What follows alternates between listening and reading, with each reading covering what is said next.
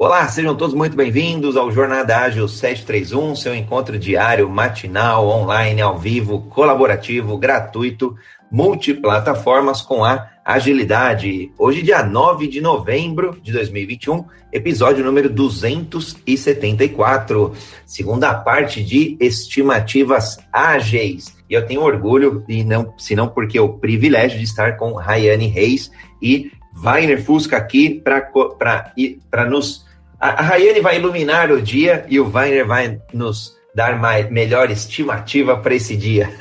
e daqui, daqui a pouquinho o Felipe Gonzi também integra o time hoje, junto conosco, e eu, André Sanches. Seja muito bem-vindo, Wagner. Valeu, gente. Obrigado pelo convite aí.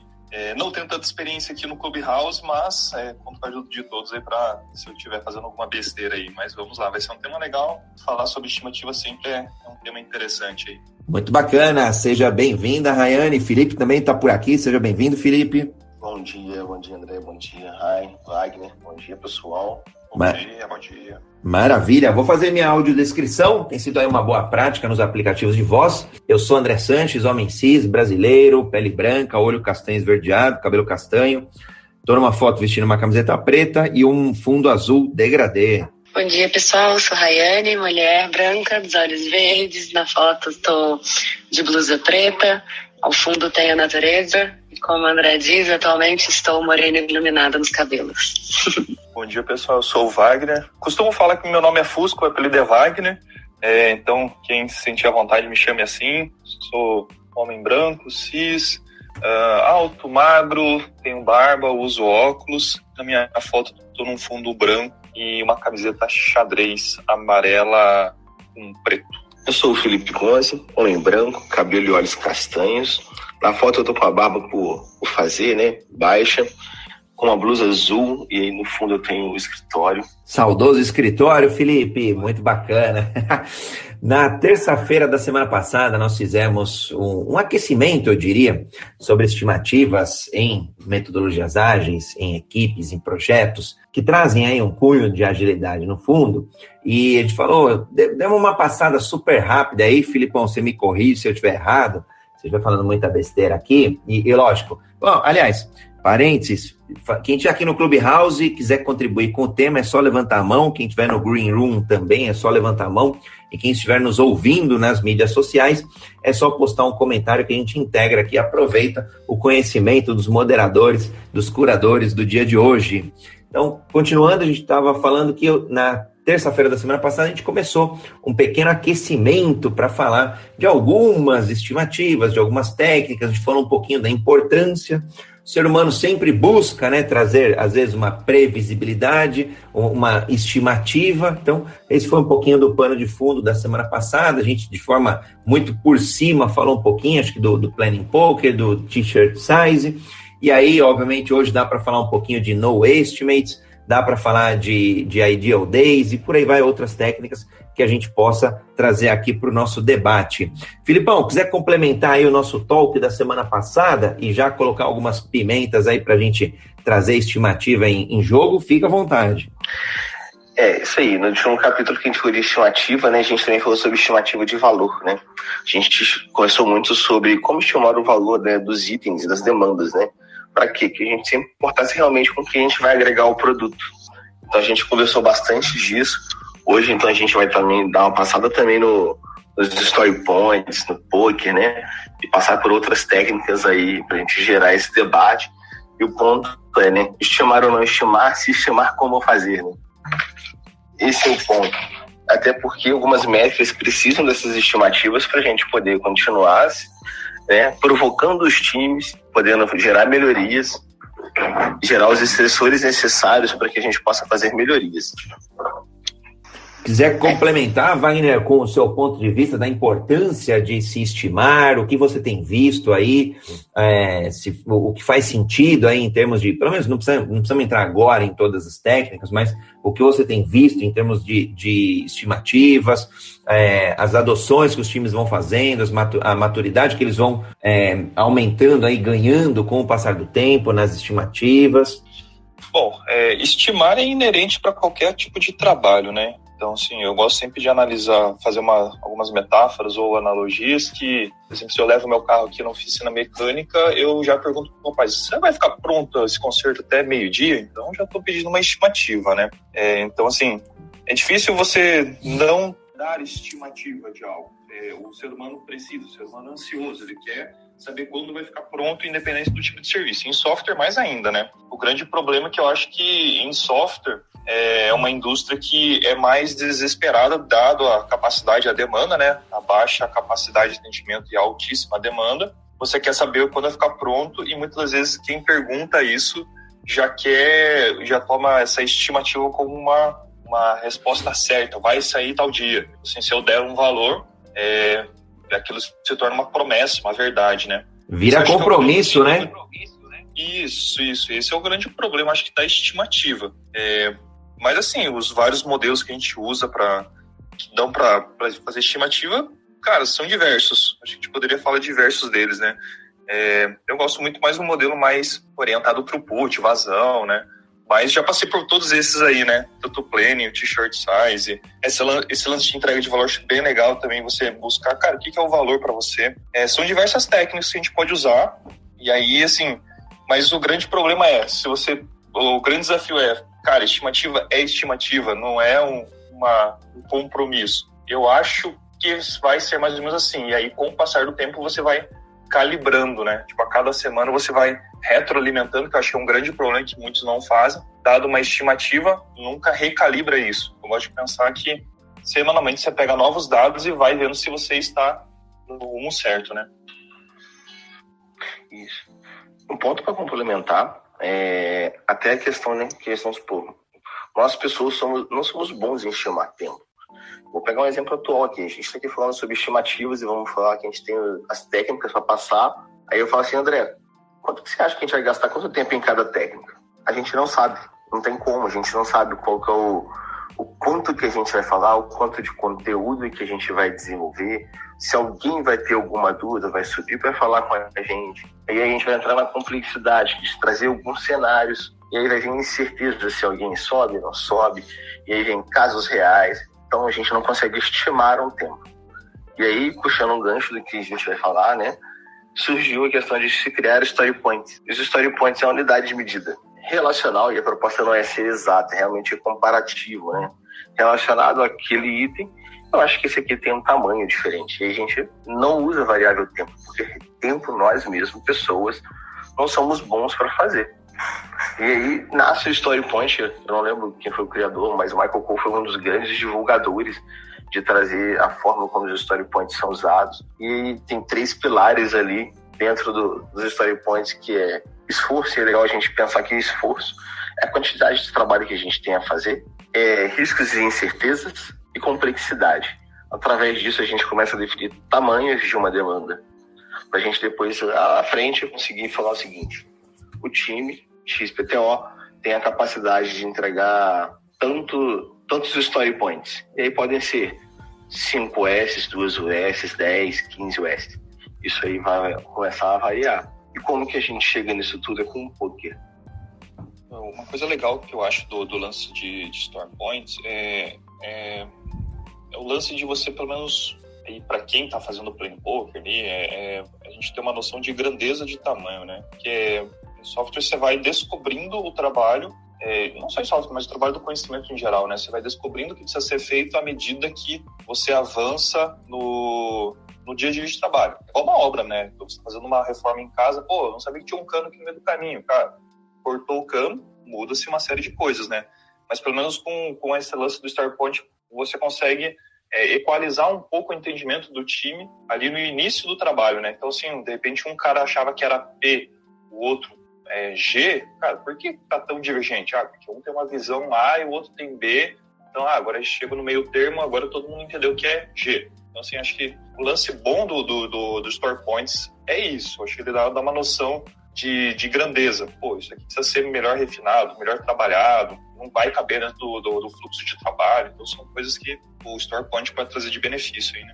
eu, eu, na linha do que o Felipe comentou, né, já, já vi utilizando é, essa revisão, né? E aí acho que o, o, que é bacana é quando a gente abre o espaço para o debate, né? Quem o Wagner comentou, assim, tá bom, mas por que que vale... É, aqui a gente fala, fala de story points, né? Usando aí um planning poker, por exemplo, a gente vai pode falar de números, mas poderia ser outros outros elementos, né? O grupo ali tem liberdade para definir quais serão os critérios. Agora, sei lá, que sejam aí o, o, os, os pontos, por exemplo. Ah, quanto que é, é, qual a complexidade aí para desenvolver um, uma bicicleta, por exemplo, e um trem? Poxa, no, no, final do dia, será que eu quero pre com precisão ter uma ideia de esforço? Não, talvez eu queira ter uma ideia é, de, de, relativização entre, entre esses objetos, entre essas construções, entre as histórias de usuário, né, as user stories e o S que o, que o Felipe trouxe. Então, no final do dia, acho que a primeira, eu, eu gosto quando a gente começa essa, a primeira rodada,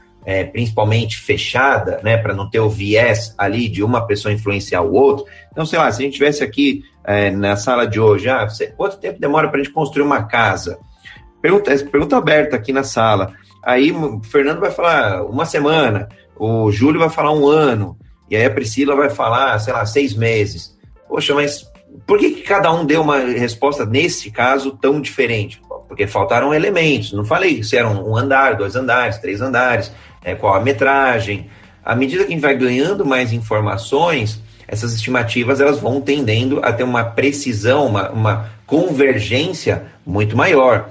Agora, mesmo que tenha um conjunto grande de informações, o como, às vezes, não, não foi colocado em prática. A gente só falou o quê? É a casa. Ah, tá bom, então eu vou refazer a pergunta. Quanto, é, qual o esforço aí para se fazer uma casa de 200 metros, uma casa térrea, 200 metros quadrados, é, sei lá, na cidade de São Paulo, no bairro tal, dou mais alguns elementos ali, mais algumas características. Mesmo assim, a gente ainda vai ter divergência, porque a gente não está falando como, como que é, na maioria dos times, nas equipes, autogerenciáveis, auto-organizáveis, são eles quem definem, aí vai na cabeça de cada um. Um vai falar assim, não, construir uma casa é muito rápida, porque é pré-fabricado de madeira.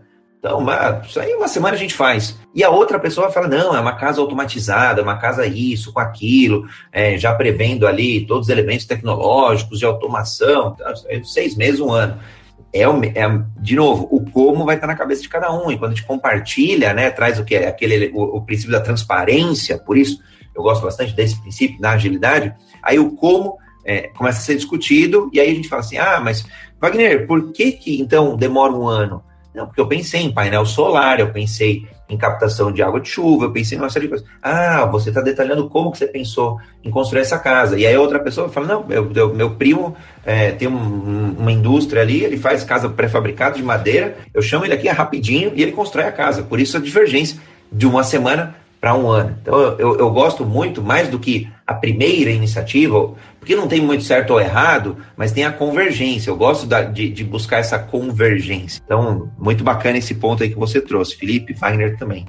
E aí tem um ponto, André, que é legal nos story points, que é o seguinte, a gente vai tirar dali, né, senioridade das pessoas, porque é importante a gente saber o quanto de trabalho a gente tem que fazer e definir o tamanho, né? Então, é o quanto de trabalho, o quanto complexo é, e o, qual é o risco e as incertezas que a gente está vendo. Se tem formas da gente fazer né, de forma mais simples e prática, a gente considera que aí está menos complexo. Mas vamos lá, ah, eu tenho um sênior, dois júniores e um pleno no time.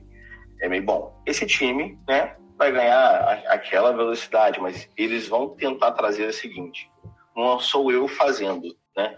é o quanto que eu estou vendo de tamanho e é comparando com algo. A gente realmente faz essa primeira e é legal que sempre surgem dúvidas que o pessoal não viu em nenhum momento, em refinamento tudo mais. Aí, vamos supor, o Pio acabou de explicar o S. Você fala assim, pessoal, dúvidas aí e tal, querem trazer mais um ponto. O pessoal, não, tá tranquilo, podemos votar. E aí, na hora que roda a votação, tem alguém escolhendo 3 e o outro escolhendo 13. E aí é onde a gente pergunta esses porquês e começa a descobrir esses itens, né? como que cada um estava imaginando, como cada um estava fazendo o entendimento, e a gente começa a alinhar. E o importante é documentar, centralizar esses alinhamentos. E a gente vai botando de novo né? e vai seguindo. Então, o bom também da técnica é que a gente gera esses debates para melhorar o entendimento de todo mundo, não só as estimativas. É, essa é a parte que eu mais gosto, principalmente quando você está iniciando um time, é de você gerar essas divergências até alcançar a convergência, né? Ah, até porque, principalmente quando a gente vem né, do waterfall, que as pessoas estavam acostumadas a passar previsibilidade com horas, É, eu gosto muito de começar com o método t-shirt, que dá um, ali uma relação, né? Já tira ali de número, que acaba que eles vão trazendo para o viés antigo. E, e foco, eu falei assim, gente, não importa se é PMG ou GG. É, vocês estão compartilhando a questão de vocês? Porque se eu sou sênior e eu tenho ali muita clareza do que aquilo significa, por que, que eu não posso compartilhar? Então você incentiva ali a comunicação e a transparência já desde o início com o time, por mais que tenha esses níveis né, de conhecimento é, desequilibrados no início. Né? E aí o ponto que o Gonzi trouxe foi a questão de, de você identificar ali até os gaps de conhecimento. Ah, mas eu nunca trabalhei com essa linguagem, eu nunca trabalhei com essa solução. E aí você já tem ali uma oportunidade que o próprio time reclamou, né, apontou, é, para fazer ali a, a transferência do conhecimento. Então, eu, eu, eu, gosto muito da, da, eu particularmente, né, nas minhas, nas minhas equipes, a gente gosta bastante do, das estimativas, mas muito com um foco de, inicialmente, é, gerar discussões e, e a, a transparência, né, do que se trata aquele ponto, é, e a longo, a médio prazo, né, de, a partir de três, quatro sprints, a gente começa de fato usar aquele indicador, aqueles números, né, aqueles dados, é, para retroalimentar ali a evolução e maturidade das estimativas.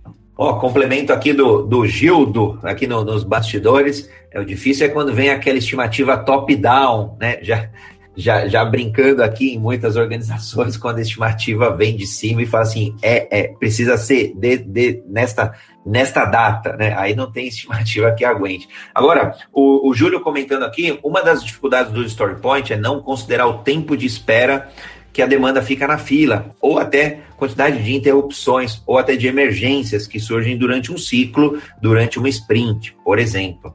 E aí, para trazer um pouco aqui para o debate, né, eu, eu, como que vocês veem é, manter esse conhecimento na equipe, né? Porque ela vai é, ela vai é, refinando, né? ela vai se tornando muito madura do ponto de vista de estimativa. Só que ao longo do tempo as equipes vão trocando, as pessoas vão mudando, o conhecimento vai mudando, a gente vai ganhando maturidade ali no que a gente está construindo seja o software, seja um outro produto, um outro serviço, é, se aplica né, à indústria além da indústria de tecnologia e, e as equipes vão mudando. E aí, como, como manter esse conhecimento é, armazenado dentro da empresa, dentro da cultura organizacional da empresa? Como que vocês veem que é possível? André, eu posso só fazer um comentário antes de entrar nessa, nesse item? Claro, não, aqui à vontade. É, é, e até acho que foi, você falou que foi o Gildo né, que mandou uma, uma questão do top-down ali, né? Isso.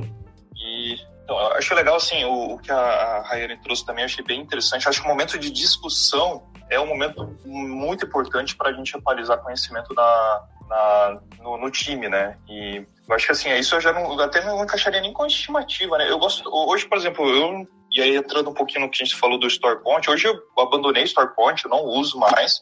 É, se eu for usar alguma métrica de, de grandeza, eu uso o t-shirt size baseado no, naquilo que meu time está entregando. Ou seja, dado meu throughput, cara, minha velocidade mais ou menos é essa, eu peço para o time só falar, cara, é tanto de tamanho, PM ou G, e aí, com o passar do tempo, eu já tenho uma noção, cara, ó, meus P são mais ou menos assim, meus M são assim, meu G é assim. Então é mais coisa rápida, né? Por quê? Porque eu vejo que, o, igual o Júlio falou, cara, a gente vê o tamanho, da, a velocidade do nosso fluxo é, é o que dita a nossa, de fato, a nossa velocidade de entrega. A gente tem fluxos aí de trabalho onde a gente tem uma eficiência de fluxo abaixo de 50%, ou seja, é, 50% do tempo você está trabalhando, 50% você está com a demanda parada. Cara, 50% de demanda parada é bastante tempo, mas a gente vê a realidade do mercado aí está entre 30% e 40% de eficiência de fluxo, ou seja, 70% de um cartão, independente se ele é PM ou G, ele está parado em algum canto. Isso mostra o quanto nós somos ineficientes. Então, a válvula de alavancagem não necessariamente é estimativa, a gente ser mais preciso na estimativa. Achei isso que o Júlio está questionando e eu concordo muito com ele. Tanto que a gente for na raiz ali do criador, ali, o, acho que até o próprio do pessoal do Scrum Org lá, fala que abandone o store point e vá para throughput, né, para a vazão. E, então, assim, é, são esses pontinhos que, com o passar do tempo, fui aprendendo com a estimativa, né, que eu falei, cara, às vezes o tempo que a gente gastava investindo em muita, muito tempo jogando plane poker, cara, aquelas duas, três horas a gente transformou em horas mais produtivas, de a gente fazer uma POC, de a gente experimentar e de fato ser mais ágil, né? A gente já ir para o campo, validar uma hipótese e falar, cara, beleza, a gente já está no caminho certo, eu acho que aqui isso aqui eu termino em dois dias. Tá? E aí fica mais, mais assertivo, né? E, e aí, pelo que eu lembro, André, você falou sobre puxa, como manter o conhecimento ali, dado que o time mudou, é, como é que você vai manter esse, o conhecimento do tamanho do, do time, do, dos trabalhos, é isso, né, André? Isso, isso mesmo, Wagner. Legal. Cara, aí eu acho que já foge um pouquinho até de estimativa, eu acho que a gente tem que pensar em, em, cara, em gerenciamento de time mesmo, cara. É, se, se a gente tem eu gosto muito de trabalhar com a ideia, cara, de eu tenho uma semana de trabalho, 40 horas semanais, mas dentro dessas 40 horas semanais, 15 a 20% desse tempo, eu não uso 40 horas semanais, né? Porque você sabe que todo mundo tem que ter, vai trabalhar 6 horas produtivas, né? Cara, 20% desse tempo, ou 15 ou 10, cara, é um tempo que eu já reservo para que o time troque conhecimento, fazendo dojos e outras coisas que possam existir. Ou então invisto muito, se for um time de software, em pareamento. Cara, eu vejo que pareamento mantém o, o conhecimento e independente de, de tamanho, estimativa, é, mas lógico que a, a noção de grandeza, PM ou G, me ajuda a, a colocar talvez uma dupla um pouco mais equilibrada, às vezes, para algum tema. Mas talvez eu usaria não o PMG, eu usaria métricas de código-fonte. Assim, eu veria quem mais mexe no código-fonte para falar, cara, esse cara mexe bastante, esse mexe pouco, então os dois pareiam na tarefa independência PM ou G, para que eu consiga ter um backup daquele cara que mais altera o código-fonte. São ideias, estratégias, né? A gente tem várias opiniões, opções, mas eu acho um pouquinho posso estar um pouco errado aqui na minha, na minha ideia, mas eu acho que a estimativa não, não ajudaria muito na ideia do, do conhecimento. Acho que são outras práticas.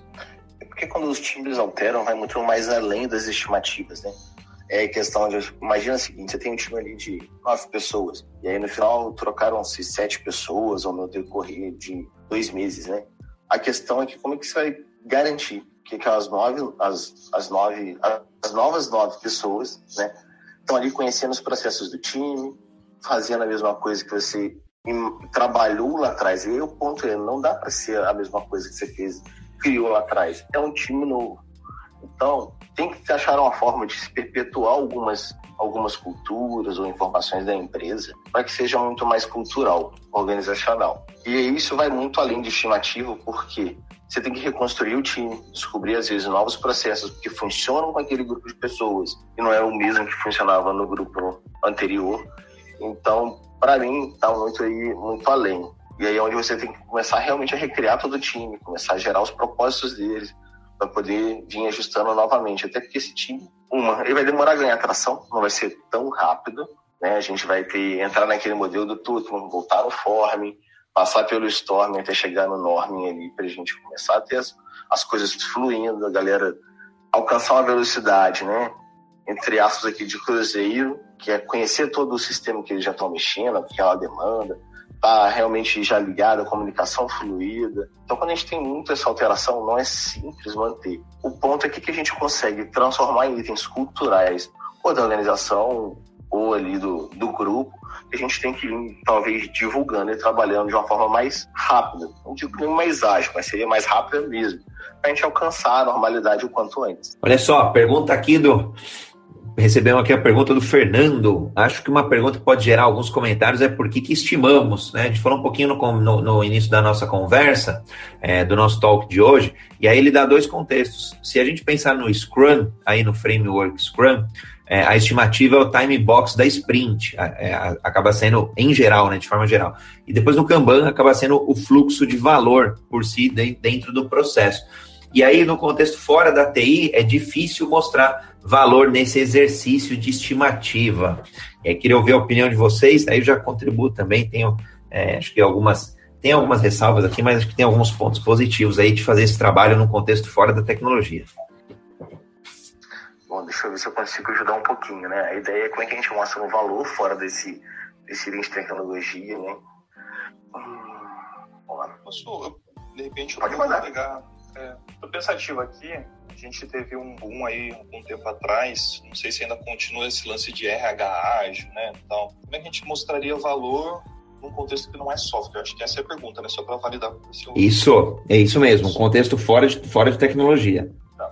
É, a gente pensa em, em mostrar valor, eu, eu, fico pensativo assim, que, qual que é o, a, aquela wow, aquilo que, cara, faz aquela área existir e de fato ela, ela, ela gera algum, algum retorno, talvez financeiro, de. Lá, tem, tem várias coisas que a gente poderia olhar. Se eu olhar para algumas métricas, é, para, por exemplo, um RH, seria, cara, o quanto de pessoas. E aí eu começo a ver assim, cara, qual que é meu lead time, meu tempo de início de contratação até a saída. Em RH isso é muito difícil, porque dependendo da vaga, pode ser extremamente rápida, mas dependendo da vaga pode ser extremamente complicado. E algumas vagas você tem que ser mais demorado, vamos dizer assim. Por exemplo, ah, eu quero contratar um CEO da empresa. Cara, você não vai contratar numa, em uma semana um, um CEO, um cargo tão estratégico. Talvez você vai levar meses. Talvez aí você tem que aprender a ver qual que é o, o, o lead time que está usando. Então, assim, eu acho que aqui você consegue ter mais ou menos uma ideia, olhando algumas métricas de valores, e para alguns trabalhos, o lead time é um número que pode te ajudar a mostrar assim, cara, frequentemente eu contrato é, X pessoas mês numa velocidade tanto. Então, falo, eu lembro que algumas a gente usava isso numa empresa que eu trabalhava, um gerente de projeto queria saber, cara, quanto tempo você vai me trazer um desenvolvedor de software? É, o RH falava assim, ó, a gente costuma ter 30 contratações mês, que é bastante, uma contratação por dia não útil, né? É, e aí a gente tem um lead time de se abrir a vaga, vai, daqui a três semanas a gente vai estar com alguém aqui para ser entrevistado.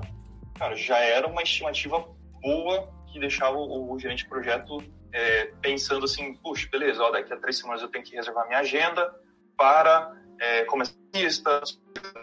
Eu gosto muito de olhar sempre assim, cara, o teu histórico é, para que a gente consiga prever um pouco mais o futuro. Acho que talvez eu iria nessa linha, tá, Fernando? Pra, de algo que, cara, tenta olhar o que você já tem, costuma entregar para o teu trabalho. Eu, eu gosto de usar essa métrica até assim, cara, fazer um negócio bem aleatório. Tipo, eu vou na academia. Cara, quantas vezes eu fui na academia esse mês? Cara, eu fui na academia esse mês, das três vezes que eu tinha que ir na semana, eu fui somente uma semana eu consegui três vezes, outras eu fui uma vez só. Cara, provavelmente a semana eu só vou uma vez. Aí, pô, parei, reflito, falo, cara, o que preciso mudar? Eu preciso voltar a treinar. Então, eu mesmo crio alguns números aqui na minha cabeça e falo, cara, preciso ir, essa semana preciso ir três. Precisei quatro, cinco, assim, me matar? Não. Só preciso voltar minha, ao esperado, três por semana. Eu gosto muito de fazer essa, esse vai e volta, né? Tipo, olhar o passado, tentar prever o futuro e ver o meu presente, fazer uma retrospectiva do, do atual para conseguir negociar. Acho que é uma, uma ideia. Não sei se é válida aí, pessoal. Acho que o ponto que a gente pode complementar, né, e trazendo um pouquinho do cenário que você trouxe, ah, eu fui na academia X vezes, é meio que assim, que, que valor eu agreguei umas três vezes, né, ou X vezes, e o que for. Então, acho que o ponto é assim, o que, eu estou agregando ali? O que, que eu estou pegando de valor, né, e, e, trazendo à tona? E aí é um pouco assim, as métricas vão dar essa visibilidade de quando que a gente está trazendo os valores, mas o que a gente realmente tem que entender qual é a necessidade da, das pessoas ali e trazer realmente, olha, eu ir na academia ou fazendo as contratações, eu estou trazendo novos skills para as empresas, né? novas pessoas ali, mindsets que vão gerar frutos dessa forma, ou porque tem essa bagagem. Na academia, olha, eu estou melhorando um para ter algo que buscar. A gente só estima mesmo para ter uma noção de qual é. E aí, assim, é um pouco de previsibilidade, né? Qual é a estimativa e quando que a gente espera obter aquele resultado. Porque as estimativas, junto com as metas, vão nos ajudar. Dando aí meus, meus dois centavos de Bitcoin nesse tema também, é, eu, eu gosto, independente do cenário, né, eu gosto da linha do, do que o Wagner trouxe, independente do cenário, ou até aplicáveis a todos os cenários, a gente estimar. Até porque em algum momento a gente é, quer saber quando, em quanto tempo eu chego num determinado lugar, com, com quanto esforço ou quanto de esforço é uma atividade que eu desconheço. Em geral é porque a gente desconhece, né? É porque a gente tem aí os elementos que a gente falou no início do, no, do nosso debate, no início do, do, nosso talk, que em geral é complexidade, risco, é, incerteza e quantidade de trabalho, né? Basicamente aí esses quatro pontos. Então eu não tenho muita ideia aí, é bom, se, se algo mais rotineiro, a gente não nos faz a, a pergunta, é, é qual a estimativa. Agora, se, começa, se a gente começa a ter um maior grau em cada um desses quatro pilares, olha, é um trabalho diferente. Poxa, é um trabalho, eu até estou acostumado a fazer aqui no Brasil, mas é teórico. a quantidade pode, pode ser diferente. Olha, eu, eu, eu já tenho um domínio aqui nesse idioma, mas é em outro idioma. Bom, você tem aqui um, um, um risco aí de que eu não vá dar conta. Olha, é um produto é, numa determinada, funciona bem numa indústria, mas eu vou aplicar em outra. Bom, talvez a complexidade vá, vá mudar. Então, quando a gente muda o patamar de um desses quatro elementos, ah, é, é a incerteza, olha, a gente já aplica aqui é, no mercado de logística, agora a gente vai aplicar num outro departamento, num outro setor. Quando muda esse patamar, é, é meio para o ser humano, acho que para a gente que sempre buscou segurança, né? O ser humano sempre buscou segurança. Então, para mim, me remete muito a trazer um quê de segurança. E por isso que, na minha opinião, a gente estima, justamente para ficarmos um pouco mais seguros, né? A história da previsibilidade. É, bom, tá bom, eu sei que isso daí vai demorar aí uns seis meses. Eu sei que isso daí vai demorar um ano. Então, para cada coisa, e, e frequentemente para mim, nesse mundo aí mais mundo VUCA, mundo BANI, mundo MUVUCA, o mundo que a gente queira aí definir, cada vez mais ele é imprevisível, porque esses elementos são cada vez mais voláteis, mudam constantemente por causa da mudança de contexto. Ah, então, mas é o mesmo projeto para o mesmo cliente. Não é. O cliente mudou, a, a, o conhecimento do cliente mudou de três meses, é, em, em, seis meses, vai, um lapso temporal de seis meses, por exemplo. Ah, é a mesma venda, é o mesmo carro para o mesmo cliente. Não é, mudou. Talvez o cliente agora seja casado, talvez o cliente tenha filho. Mudou o contexto. Então, é, a estimativa acaba sendo importante para trazer essa previsibilidade. E, e, o segundo ponto que eu gosto, né? Por que, que a gente estima? Porque no final do dia a gente quer ser bom é, no que a gente faz, no, no, no, na, nossa entrega. Então, e aí não estou falando de compromisso, né? Eu vou acertar a data, tem até uma pergunta aqui, eu acabei trocando as perguntas. Na verdade, para dar os créditos aqui certinho, a, a, primeira, essa pergunta aí que a gente fez foi do, foi do Daniel. Depois tem é, a pergunta aqui do, do Fernando, que é como lidar é, com a gerência e com as partes interessadas. Eu, eu, já faço a pergunta aí depois na sequência do, do reset de sala. Então, eu, eu acho importante a gente entender esse elemento de olhar para trás e, a, e apri, aprimorar a estimativa. Mas não num, num processo assim, é, é, moroso, lento, é, que aí acho que eu concordo muito do que o Wagner trouxe, né? Vamos abandonar também, vamos, o tempo já está escasso. Então vamos, vamos investir tempo experimentando, fazendo POC, o que for, mais oportuno, ou seja, produzindo, entregando, do que só ficar no plano, na estimativa. Mas, por outro lado, eu, gosto quando a gente dá uma, uma ideia, né, um cheiro ali, uma ordem de grandeza, né, uma ordem de magnitude. Olha, isso daí é difícil, isso daí é fácil, mas isso daí é médio. Acho que é, e, e, depois, depois de executado, né, depois de entregue, a gente começa a entender. E aí depois, claro, nos ambientes organizacionais a gente vai segregando, né? Que nem o, o, o Wagner trouxe o exemplo do RH. Tá bom, então vou, vou, vai ter aí é, vagas que são mais de prateleiras, mais normais ali, é, profissionais ali que já são mais, mais relativamente fáceis de serem encontrados. De repente tem lá os mosca branca, que são uma fila é, de, de vagas complexas que pode demorar de fato um mês e pode demorar dois anos. É, e às vezes demora mesmo, tem processos seletivos que demoram um ano, por exemplo, porque não encontra o, o perfil adequado. Então, esses são meus dois centavos aí de Bitcoin. Só para complementar rapidamente, André, acho que a gente não pode ignorar contexto. A gente tem que evitar cair naquela pegadinha do mais do mesmo. É realmente entender qual é o tipo de vaga e saber que ela pode demorar mais, né? Igual você trouxe, ah, aquele tipo de vaga que é a música branca. Ela pode demorar realmente mais.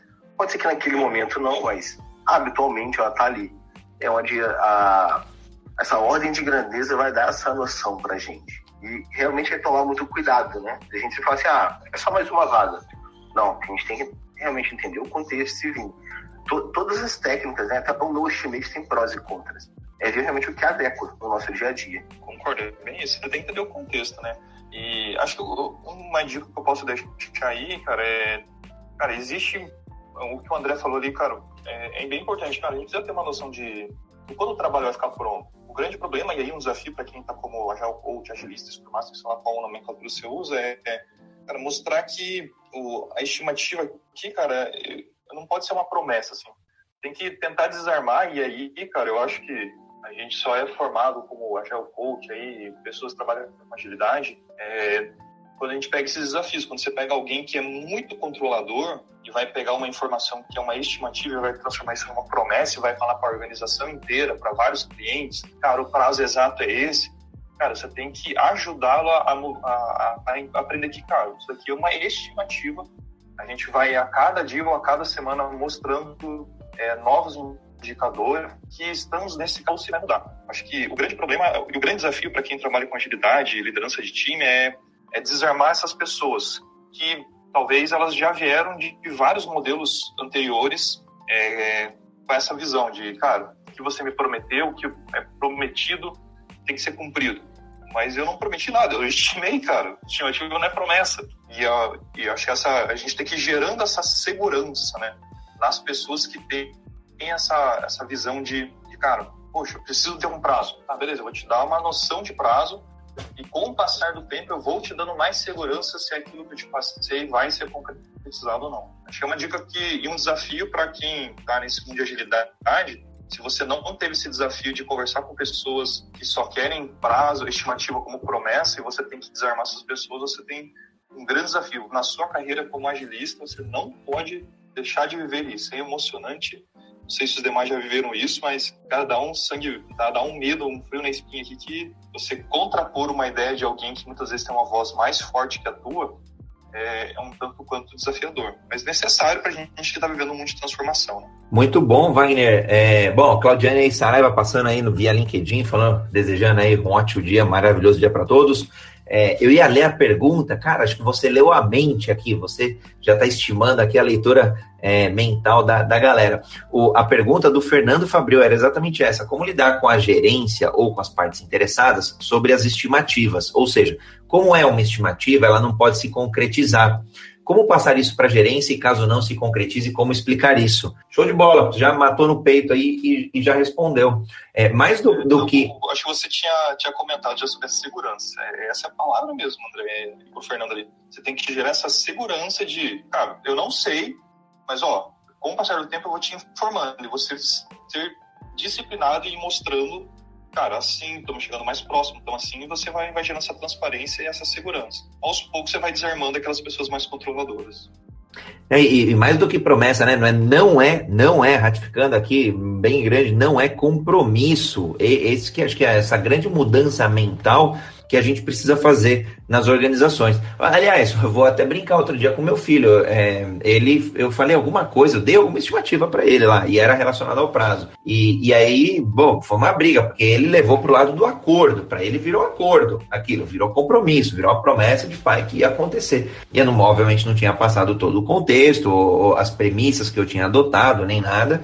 Bom, resultado virou DR depois entre pais e filhos. Então, por isso a, a importância de estimar e combinar o jogo aí, combinar é, a, a, o, todos esses elementos, né, em qual contexto. E aí, olha que bacana, né? A gente usou o exemplo do RH. Bom, trazer um desenvolvedor de software numa determinada tecnologia, sei lá, seja qual for, vai Java, por exemplo, há dois anos atrás é, era uma, uma, uma, forma. Hoje é outro. Por quê? Por causa do apagão, cada vez mais. E aí o pessoal trabalhando lá para fora, enfim, ganhando em dólar. O contexto mudou. Então, naturalmente, as estimativas vão sendo revisadas à medida da maturidade, à medida do, dos elementos que a gente comentou, né? À medida que eu tenho mais ou menos incerteza, à medida que o contexto vai mudando e, e à medida que a gente vai ficando bom também em estimar. Porque é uma arte, né? Para mim, acho que é muito. Estimar é uma arte. E o segredo está muito no que o Wagner falou, tá? É transparência. A gente tem que vir começando a dar é, informações conforme a gente vai tendo andamento. Não precisa ser todo dia, pode ser a cada dois dias, mas é o seguinte: ponto é, cara, vamos lá, a gente está fazendo estimativa, às vezes é alto nível, a gente está fazendo alguma estimativa no quarto, quem escutou a gente falar muito de safe, a gente faz um planejamento ali de cinco, seis sprints. Você não consegue falar que, olha, isso aqui é com certeza. Não. A estimativa que a gente faz é alto nível e a gente começa a ver. A gente tem que lembrar que existem variáveis. A gente pode ter saídas de pessoas do time, chegadas de novas pessoas, ou alguma coisa mudar na, nas nossas tecnologias, qualquer coisa ali. Então tem variáveis, né? Ó, nem todo mundo chega bem todo dia para fazer algo. Então a gente tem a variável pessoa, que acho que é a variável mais importante disso tudo, e vir controlando tudo isso, né? Equilibrando e sendo muito transparente. Olha, tá começando a vir isso aqui. É não deixar chegar lá na frente e falar assim, olha, não vamos entregar. Imagina no último dia ou no dia da entrega. A gente fala assim, ó, não vai ser entregue. Não, vamos começar a fazer isso muito antes, para que as pessoas estejam preparadas, que elas possam até te ajudar, a gestão possa vir aqui te ajudar, contribuir, pensar em alguma outra forma, mas o importante é estar sempre comunicativo. Para que a gente evite conflitos futuros, é, das expectativas, fazer frustra é, gerar frustrações ali nas pessoas, e a gente vem trabalhando. E ele deixa também o seguinte, olha, a gente chamou isso aqui, previsão aí é que o tamanho é um G, mas a incerteza está muito grande, a gente tem muita coisa para definir, tudo mais, a gente vai começar e pode ter surpresas. Quando você já deixou todo mundo preparado, quando surgir qualquer coisa, as pessoas vão falar assim, ah, é, realmente, você deixou avisado tal, então vamos lá, continuar buscando essa entrega. Mas né, a pessoa não vai chegar, a gente espera, né? A pessoa não vai chegar assim, poxa, mas você falou que entregar no dia X ou que era desse tamanho. Agora você está falando que é maior? Não. Você deixou muito claro os pontos. E aí, todas as técnicas de estimativa, todo esse diálogo, quando o time diverge, até convergir, você começa a ter todas essas informações também para poder passar adiante. E aí, fazer a inspeção diária né, e adaptação diária vai gerando mais itens, né, mais visibilidade, que a gente vai conseguindo passar mais previsibilidade e uma visão atual de como as coisas estão. E, e, e olha só, o, o Ricardo Guimarães Rocha mandou aqui para gente é, para comentar um pouquinho sobre como podemos ter um roadmap dos próximos três meses, nesse cenário em que podemos ter estimativas que não se cumprem. É, essa, é bem lembrado dessa palavra roadmap, até estimar, por exemplo, para fazer um planejamento estratégico. Ó, o exemplo, né? Planejamento estratégico das empresas, plano de negócio das empresas. Inevitavelmente tem estimativa lá. Estimativa de, de, de mercado, quanto que a gente vai crescer, estimativa de, de concorrente, qual, como vai ser nosso market share. Tem uma série de iniciativas, de, de elementos que a gente pode estimar Bom, vamos lançar um determinado produto, vamos de, pegar esse produto, esse serviço, vamos destrinchá-lo aí ao longo de, de sei lá, quatro, é, quatro ciclos trimestrais, por exemplo. Inevitavelmente a gente vai desenhar né, na nossa cabeça, é, e aí na cabeça dos envolvidos que estiverem fazendo aí esse plano, esses elementos. Bom, é, o, o que é mais complexo? Vamos fazer um MVP? Dá para fazer em três meses? Não dá? E aí, algumas estimativas a gente vai precisar trazer para montar esse plano. Então, no, no limite, é, a gente está sempre estimando de uma forma ou de outra, seja num contexto estratégico, seja num contexto mais tático, seja num contexto operacional, onde as equipes ali, sim, estão rodando lá um sprint, estão olhando o conhecimento passado do que produziram para estimar é, novas histórias para o futuro, novas épicas e, e o que se faça necessário. Bom, e aí se a gente for seguindo, né? Como é que a gente mantém todo o controle? São métricas. Métricas vão dar verdade se a gente está indo bem, se a gente não está indo, se a gente tem que mudar. As estimativas ajudam. Se a gente for entrar também no, no estimate, é muita medição do fluxo, né? Como é que tá o lead time, o cycle time dos times. E aí o ponto é se a gente está tendo demandas, né? Sempre com tamanhos aproximados para que o cycle time, o lead time fiquem também próximos, a gente não comece a divergir muito. É um dos desafios que a gente tem ali. E aí a questão é sempre olhar para as métricas e controlar isso, para que a gente não deixe que a gente desvie demais do caminho e só vai ver isso no final, para poder ajustar. E que chega no final não dá. Então o ponto também é estar tá acompanhando, né? Ou que a gente vai estar tá ali e vamos acompanhar eles, vamos acompanhar como é que estão também outras métricas da empresa tanto de eficiência, eficácia, e a gente vem seguindo. E aí, segundo a gente pode puxar um pouco aqui do, no estimate, né? O ponto é que a gente, no, no a gente vai acompanhar principalmente por métrica, tá? É saber muito como é que está o fluxo do time, como que eles estão fazendo, e um desafio que eu vejo muito grande ali é como que a gente mantém, tá? Demandas com tamanhos aproximados, para que o fluxo não continue seguindo e a gente só tenha as incertezas ali atrapalhando, não que entre itens muito grandes, épicos, dentro da nossa esteira, e vire um grande gargalo. É, essa é, esse acompanhamento, acho que é uma das grandes falhas é, de times que sei lá, o, meu mundo é muito software, né? Mas eu vejo assim que, dado uma estimativa, você não volta para ver se ela tá, tá, aderente ou não. E de fato as métricas, o acompanhamento diário, semanal ou acompanhamento com frequência vai vai fazer com que você de fato chegue no seu rumo certo, né? É, ou no rumo previsto, né? não no compromisso ali assumido. É, é, a chave, acompanhar, acompanhar, acompanhar. E então, voltando um pouquinho ali do que a gente estava falando antes, é, o Felipe trouxe ali sobre a comunicação. Acho tão interessante, assim, eu gosto muito de esporte e eu sempre vejo, cara, que no esporte tem muita comunicação e por nós temos muita comunicação e transparência, o time ganha, né? Mas às vezes quando a gente traz isso para um time de software ou de qualquer outra coisa, a gente às vezes esconde algumas informações é, do tipo vai atrasar e vai falar lá no final. Cara, é, são coisas que a gente tem que usar as métricas para gerar essa visibilidade, essa transparência, essa comunicação. E todo mundo que trabalha aqui é, é adulto e deveria não buscar uma omissão de informação, né, cara?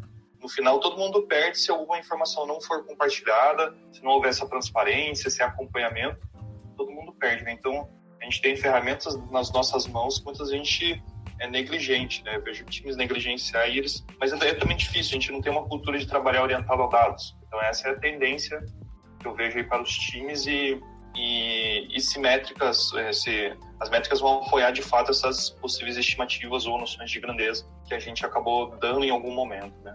Por isso eu vejo, Wagner, essa, essa importância de, de, em algum momento, né, isso, isso virar parte da cultura. Pode ser uma cultura data-driven, orientada a dados, que a gente vai revisando, refinando essas estimativas. E, e, de fato são só estimativas, né? Na linha aí da, da pergunta que a gente acabou recebendo do Ricardo, é, não é um compromisso, não é, ah, vou montar um roadmap nos próximos três meses, tá bom, a gente vai colocar ali é, o, o, nosso conhecimento para entregar aquele produto, aquele serviço, é, baseado em uma série de premissas, baseado num contexto, baseado é, em, em um conjunto de riscos, de incertezas, de esforço necessário, e a gente vai colocar o que cabe é, para ser feito ali naquele trimestre.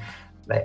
dá, obviamente, cenários possíveis, a gente vai acertar em cheio, cenário otimista aí do ponto de vista de planejar, de estimar, cenário pessimista, olha, a gente é, errou aí e fizemos só metade, entregamos metade.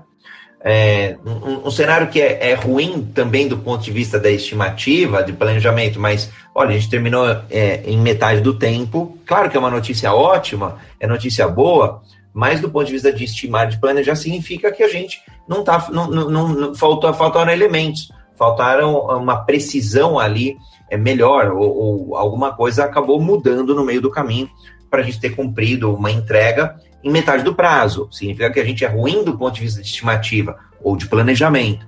Então, é, é sempre o melhor para mim, quando a gente fala estimativa, é quando a gente é assertivo, quando a gente dá ali um, um tamanho, PMG, é, quantidade de horas, o, o, a métrica que for, mas que a gente acerta com uma boa razoabilidade. E, e, e senão fica o exercício fácil, né? A gente ah, sempre chuta para cima é, na, na, em metodologia de gestão de, mais tradicional de projeto.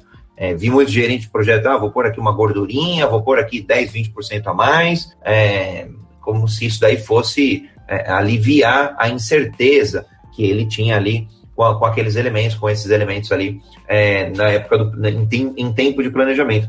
Agora, por isso, por isso eu perguntei, né, como manter essa cultura, e para mim acho que uma das chaves é de fato essa transparência do time para poder revisar, revisitar essas métricas e também os, os próprios indicadores, e aí o contexto de cada uma das métricas, de cada uma das estimativas.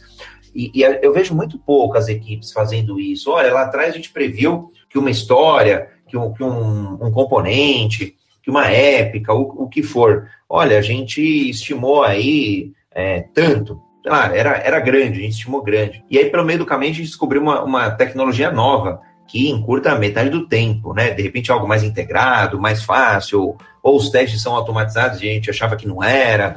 A gente não revisita esse, a gente pouco revisita esse conhecimento para nos provocar a aprender mais, para nos provocar a entender o, o, o que, que a gente não viu e que, portanto, nas próximas estimativas, a gente vai, vai, vai, vai passar a enxergar, vai, vai passar a ter consciência. Né? Então, é um pouquinho disso que eu queria trazer aqui para o nosso, nosso debate. A gente tem mais uns 10 minutinhos aí do nosso encontro incrível de hoje. É, Rayane, Wagner, Filipão, quiserem complementar ou comentar algum ponto que a gente ainda não tenha tratado, fiquem à vontade. Felipe trouxe algumas vezes o, o, lance do no estimate, né? Uma ideia de você não estimar. É, confesso que durante um tempo eu estava meio fascinado por isso. Hoje eu vejo que, cara, é mais uma ideia, não necessariamente dá muito certo, porque o ser humano precisa de uma noção de, cara, quando vai ficar pronto? Mas existem vários meios para você chegar nessa informação, meios mais precisos, mais estatísticos, mais confiáveis.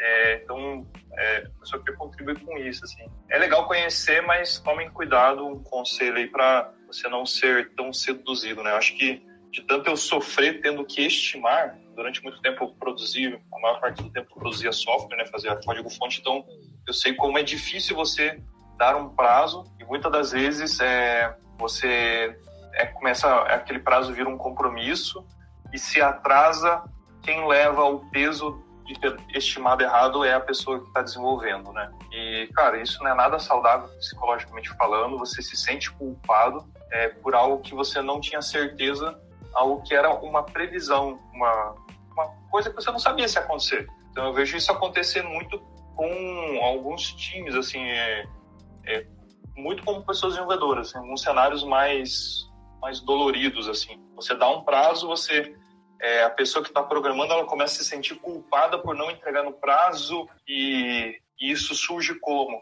um prazo do tipo assim, pô, mas você falou que ia tanto tempo, pô, sábado domingo tá aí para você terminar a tarefa que você estimou. Então, assim, estimativa, ela é perigosa se ela for mal, é, mal orientada ali e quem leva toda a culpa, muitas das vezes, é quem tá com a mão na massa. Então, é um ponto, assim, que eu, eu critico muito eu sou um defensor assim de se, eu puder, não puder dar um prazo, não dê um prazo, olhe para as métricas.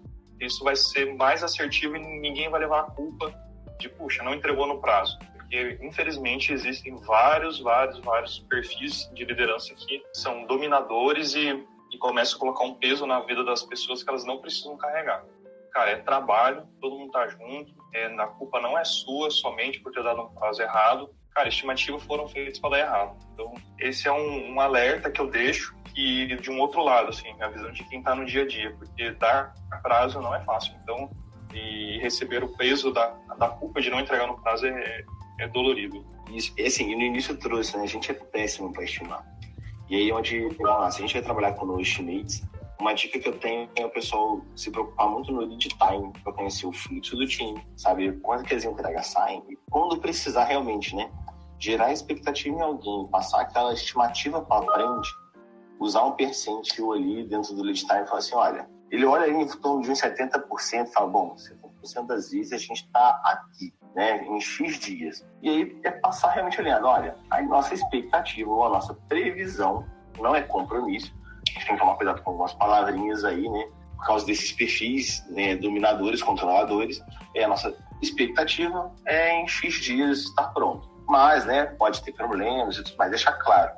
Um, um desafio que eu vejo no Estimate, na verdade, é que assim, a gente, tem, a gente busca manter um fluxo de entregas, mas é o seguinte, para que esse fluxo ocorra, as demandas elas têm que ter tamanhos próximos, tanto que a gente vem, a gente olha um pouco dentro do Kanban ali, e assim, se as demandas não tiverem tamanho próximo, o time não quebrar aquelas demandas, e o ponto é, descobrimos que está gigante, vamos quebrar Vamos ver se é o momento ali de fazer aquela quebra para poder seguir e gerar pequenas entregas. Porque às vezes entra com um nível de incerteza muito grande, a gente descobre, e quando a gente chega em algum momento, vamos negociar com o PO para fazer aquilo e fazer funcionar. E a gente começa a continuar dando visibilidade, transparência e comunicação para fora é muito importante. Mas um grande desafio que eu vejo no No Estimate é manter demandas com tamanhos próximos para que as coisas fiquem ali. Teve alguma com tamanho maior ou menor? Isso não é um problema, vamos entender o porquê, se era aquilo mesmo. E aí pode trazer um pouco do que o Wagner conversou aqui, a gente falou ao longo do, do, da, dessa uma horinha, né? E às vezes classifica em PMG, entendeu? Pô, toda vez o meu P sai nisso aqui, o meu M está nessa faixa, e o meu G está nessa, nessa faixa de dias. E aí, vamos lá, a média do time ali, o percentil de todas elas, em média, é isso aqui. Então a gente começa a conhecer e conseguir fazer essa previsibilidade ou expectativa. É realmente tomar cuidado, porque se a gente for trabalhar em dias, o ser humano ele realmente ele é ruim de estimar. A gente realmente falha nisso. E por isso que existem outras técnicas, né? Vem o story point para ser relativo, e deu Deus que a ideia também é comparar dias ali. A gente começa sempre a ter um comparativo, é sempre relacional. Bom, conhecendo o meu histórico, tá ali. Mas é o seguinte, é importante a gente juntar tudo isso, além de fazer os nossos bate-papos nos pokers, nas training pokers, né? Com story points e tudo mais, usar métricas também para embasar. A gente sai um pouco do nosso achismo, né? Aquela só troca de, de ideias e tudo mais, e entra um pouco onde os números que a gente está entregando, fazendo, retratam realmente o que a gente tem.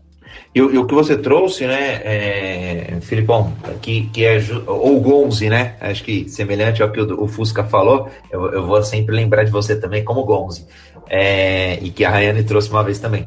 É, a gente está querendo agrupar os semelhantes, né? Para a gente ter uma maior previsibilidade ou até assertividade na estimativa, a gente acaba agrupando os semelhantes. Por isso aí, agrupar os semelhantes em P, agrupar os semelhantes em, em, em M, G, e aí no, no, no, sentido de depois revisitar. E aí quando aparece um outlier, né, um pontinho fora da curva ali, então é entender, olha, a gente estimou que era P. O que, que aconteceu que ele acabou se tornando um G? E aí, seja em, em, esforço, seja em prazo, então esse negócio era para uma semana, esse P aí, mas virou um G de três meses, o que, que acabou acontecendo que a gente não viu, né? E aí para trazer para trazer para consciência. E, e, quando a gente acaba usando, né, um, um fluxos aí, é, Kanban, por exemplo, aí é legal pensar nessas classes de serviço. A gente comentou, se eu não me engano, acho que no, no na primeira conversa, em separar lá em, em, sei lá, serviços que sejam mais data fixa, aí não tem jeito, é cravado, então, é, é, a promoção do Natal é o Natal. Aí não, não dá para. É, não tem muita margem para querer entregar depois, independente da complexidade. A pergunta é o que, que, a, gente, é, é, o que a gente vai conseguir entregar antes do Natal. É, seja alguma classe de serviço mais padronizada, alguma que seja mais urgente e alguma que seja intangível. Né? Intangível poderia ser, é, em algum momento, quando a gente descobre aquela vaga do RH que é, virou muito complexa. Então, vai ali para o intangível, porque é um cargo que a gente nunca viu, é um papel que a gente nunca viu, é um, é um, um sei lá, elementos de, de, de conhecimento, de, de, formação que não, nunca vimos, né?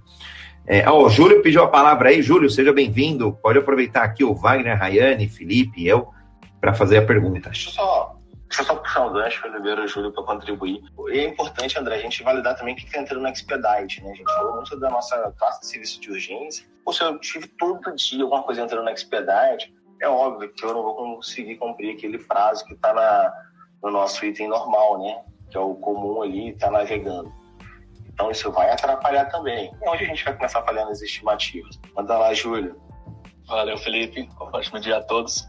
Só para dar um contexto, assim como o Wagner falou sobre o throughput, o lead time, como eu tenho usado, eu trabalho com times, mas não é de desenvolvimento, é pessoal de publicidade. É, eu tenho trabalhado com throughput, onde eu tenho visto as últimas seis sprints, assim, a quantidade de itens quando tem trabalhado, onde eu tenho uma planilha ali, eu vejo o percentil de quantos itens eu consigo entregar com 25% de certeza, com 75% de certeza, a mediana daquele time. E como é site de, de aplicativo, de operadora de celular, tem muitas demandas top-down, onde tem que chegar, tem que fazer, entregar naquela sprint, onde tem que priorizar, onde eu uso também as classes de serviço do Kanban também. E eu uso o lead time para negociar com o PO, né?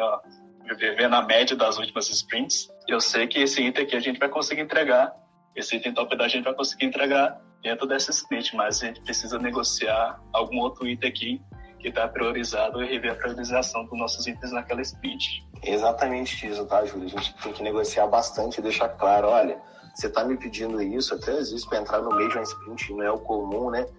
Algo vai ter que sair para a gente conseguir, conseguir concluir, né? E aí o, o traz um pouquinho isso, ele cria as, as classes de serviço e, e, deixa as coisas fluírem. Você está tendo muito expedite ali, que às vezes é muito top-down, muita coisa urgente e tal vai atrasar as demais demandas, não tem como. E tudo que a gente falou assim, olha, cara, vai, a gente vai gastar uns 15 dias, é, previsão aí e tudo mais, a gente falha. Negociação, né, Júlio? Não tem como aí se a gente não, não, não trazer clareza, não, não trazer é, a mesa. Senão, eu, eu vou brincar, fica fácil o papel de um PO, mas pode ser o papel de um gerente, pode ser o papel de um líder, um team leader, é, quem, quem for aí que tiver é, adicionando essa demanda, se a gente não, não, não for é, transparente e aí honesto com todo mundo que já acordou é, os tais compromissos, aí sim, acordo, compromisso de entrega, ou até com quem estimou, é, não, aí a gente não, não consegue manter um, um, uma ordem, não, não é uma ordem, me fugiu a palavra, mas uma, uma estabilidade naquele próximo ciclo. E aí vira padaria, e vira pastelaria, não tem jeito. Quem grita mais acaba ganhando, né? Então, essa é a minha, minha preocupação que eu tenho quando começa aí, essas é, interveniências aí mais top-down ou é, com, com característica mais comando e controle. Mais complicado mesmo esse tema. O Wagner mandou aqui no, nos bastidores, ele tinha uma reunião, então ele, ele já agradeceu aqui a, a todos aqui que, que, estiveram presentes. Ele foi lá para a reunião e, e, e, deixou um salve aqui para todo mundo. Gostou bastante aí do, do formato e do talk de hoje. E sabe uma coisa que acontece muito, Júlio, no, no, no cenário às vezes que você está inserido com muito top-down, muitas intercorrências, interferências, assim, né? O time começa a gerar um, um espaço, né? Tipo assim, o pessoal faz a planning, pega menos do que eles têm capacidade para começar a controlar tudo que pode chegar fora do planejado. Então, tipo, ah, o time sem interferência nenhuma entrega aí, vamos pensar em 6 US. Hoje a gente vem tendo muita interferência e tal, vamos começar a pegar 4, 3 US. E deixa o tempo, né, ali disponível para poder que as interferências ocorram, as coisas fluam. Tem partes boas e partes ruins em tudo isso, né?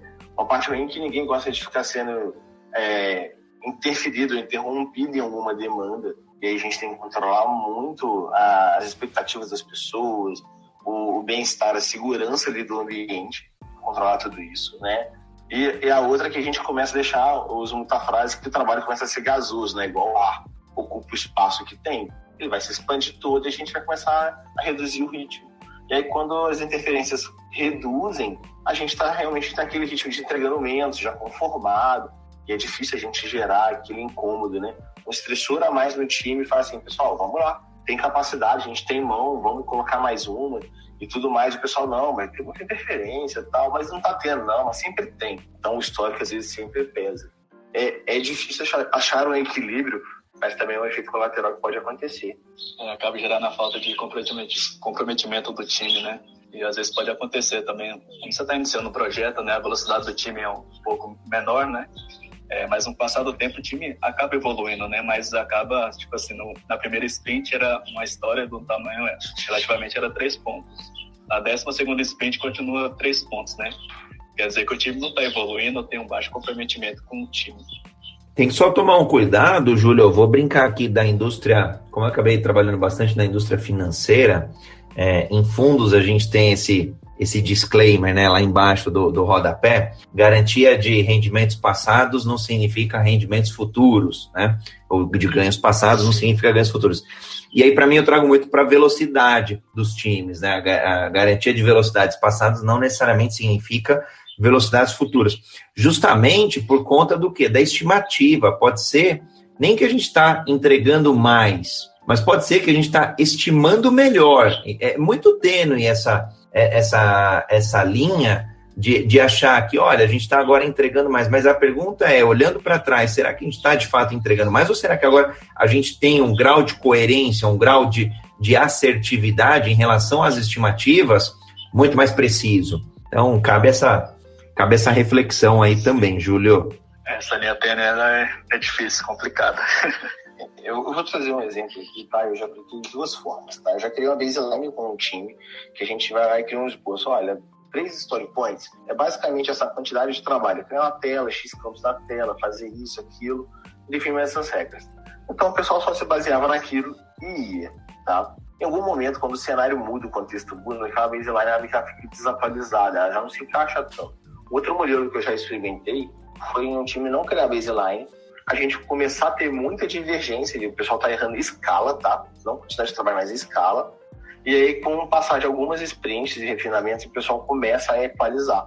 Isso gerou mais assertividade no time que eu trabalhei do que a baseline. Mas a gente tem que lembrar que, assim, a gente tem pessoas e aí não tem como a gente comparar os times. Mas eu gostei muito mais da experiência, tá? Deu muito mais certo. Até para ajustar foi mais rápido. Foi a gente, a equipe que a gente não gerou uma baseline ali e a gente foi só usando as próprias demandas. Por quê? A gente começa a flutuar também conforme as demandas vão vindo, a gente vai aprendendo também. Poxa, aquela UF lá, na experiência passada, a gente colocou oito, na verdade ela era um cinco. Então as coisas, o pessoal já vai trazendo um sentimento muito mais recente, da experiência também, né, bem mais fresca na cabeça, para a gente poder ir ajustando tudo isso. Só que é o seguinte, a estimativa não dá para andar sozinha, a gente tem que usar métricas. Igual você falou, ah, tô usando throughput e tudo mais. Vamos ter que continuar usando velocity, o throughput, o lead time, o cycle time do time, para gerar a melhor previsibilidade, até saber qual é o momento, se a gente deixa de ter um, se a gente agrega mais um, ou se a gente muda o modelo de trabalho. Não tem, não tem fórmula certa nem a bala de prata para tudo isso. Mas aí o ponto aí vai ser realmente experimentar e ver o que vai se encaixar no cenário do time. Muito bacana, encontro épico, eu diria aqui, Felipe. É, a Rayane também falou que já tinha mais uma outra reunião, caminhando aqui já para o desfecho. Quiser, Júlio, deixar uma palavra final do nosso encontro, Felipe também. Ah, foi muito bacana, é um tema que se deixar dura mais uns 3, 4, 5, 6 episódios, né? Porque tem muita coisa para debater. Agradecer a todo mundo aí, a presença também de todo mundo. Os debates foram muito bons, os tópicos que a gente abordou.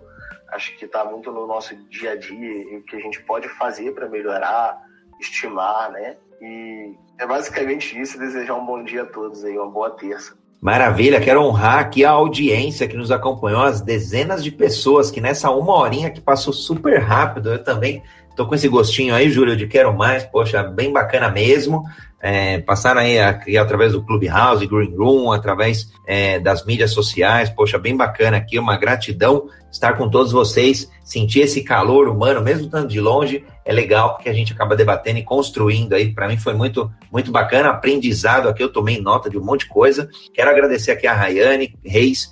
É, aliás, sigam a Rayane Reis, é, Felipe Gonzi, Júlio, é, o Wagner, eu ia falar Fusca, é, o, o, Fusca, Wagner Fusca, o Júlio Rabelo, eu, André Sanches, aqui no Clubhouse, no Instagram, no LinkedIn, estamos todos aí conectados e convido vocês a seguirem o Clube Agilidade Brasil e a compartilharem essa grande iniciativa é, colaborativa, gratuita, multiplataformas com a agilidade que a gente faz todos os encontros aí às 7 horas e 31. E nos vemos amanhã no Jornada Ágil 731, seu encontro diário e matinal com a agilidade.